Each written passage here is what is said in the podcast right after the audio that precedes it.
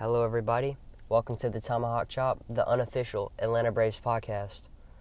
Yesterday we played the Marlins, and it was a pretty good game, especially for Braves fans. Kind of got heated in the beginning, but anyway, they had Dallas. We had Dallas Keuchel on the mound for the Braves, and the Marlins had Elieser Hernandez, and both pitchers pitched really well.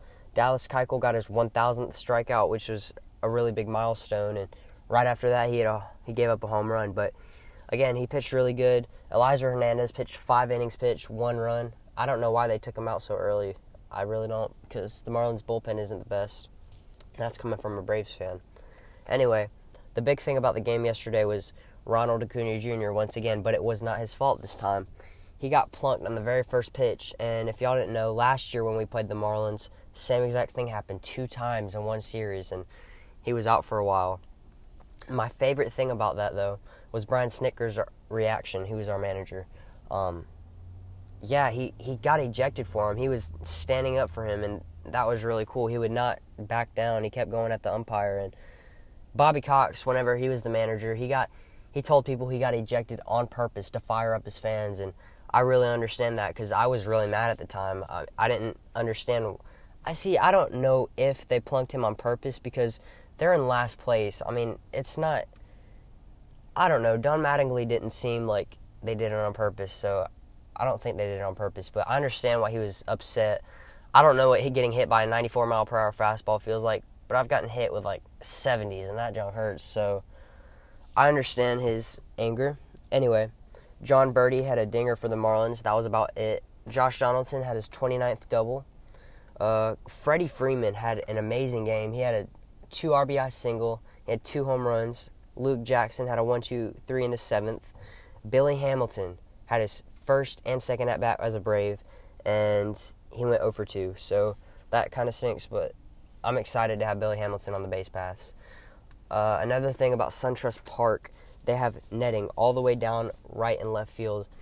I don't know if I agree with that. I understand extending the netting, but do I think they should extend it all the way down? No, because foul balls, catching foul balls, and I could be wrong about this. I don't know how high the netting is, but catching a foul ball is a really cool experience, and I feel like a lot of kids are going to be missing out on that. So I don't know.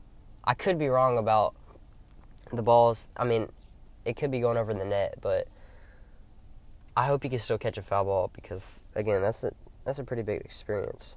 Um, the Marlins second baseman Diaz, he had two errors in the seventh. That that kind of cost the Marlins. It gave away a couple runs. Matt Joyce had an RBI single in the seventh. Matt Joyce has been doing really good. He also had a, a double in the beginning. So Shane Greene had a scoreless eighth. Ortega went 0 for 2 with two walks. I mean, two walks, that's pretty good. Uh, Billy Hamilton went 0 for 2. And then Chris Martin picks up his fourth save as a Brave. And then Hechavarria had an amazing diving play to end the game. That was really cool.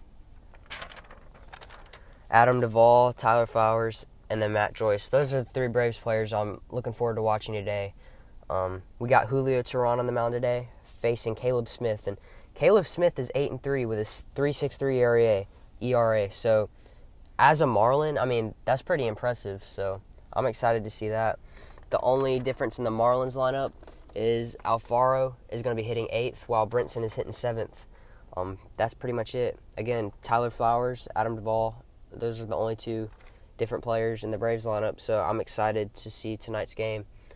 Uh, we only need 30 more followers on Instagram, and then we'll hit 100 followers in three days, which that's pretty cool. Um, so, anyway, thanks for listening, and I'll be here tomorrow.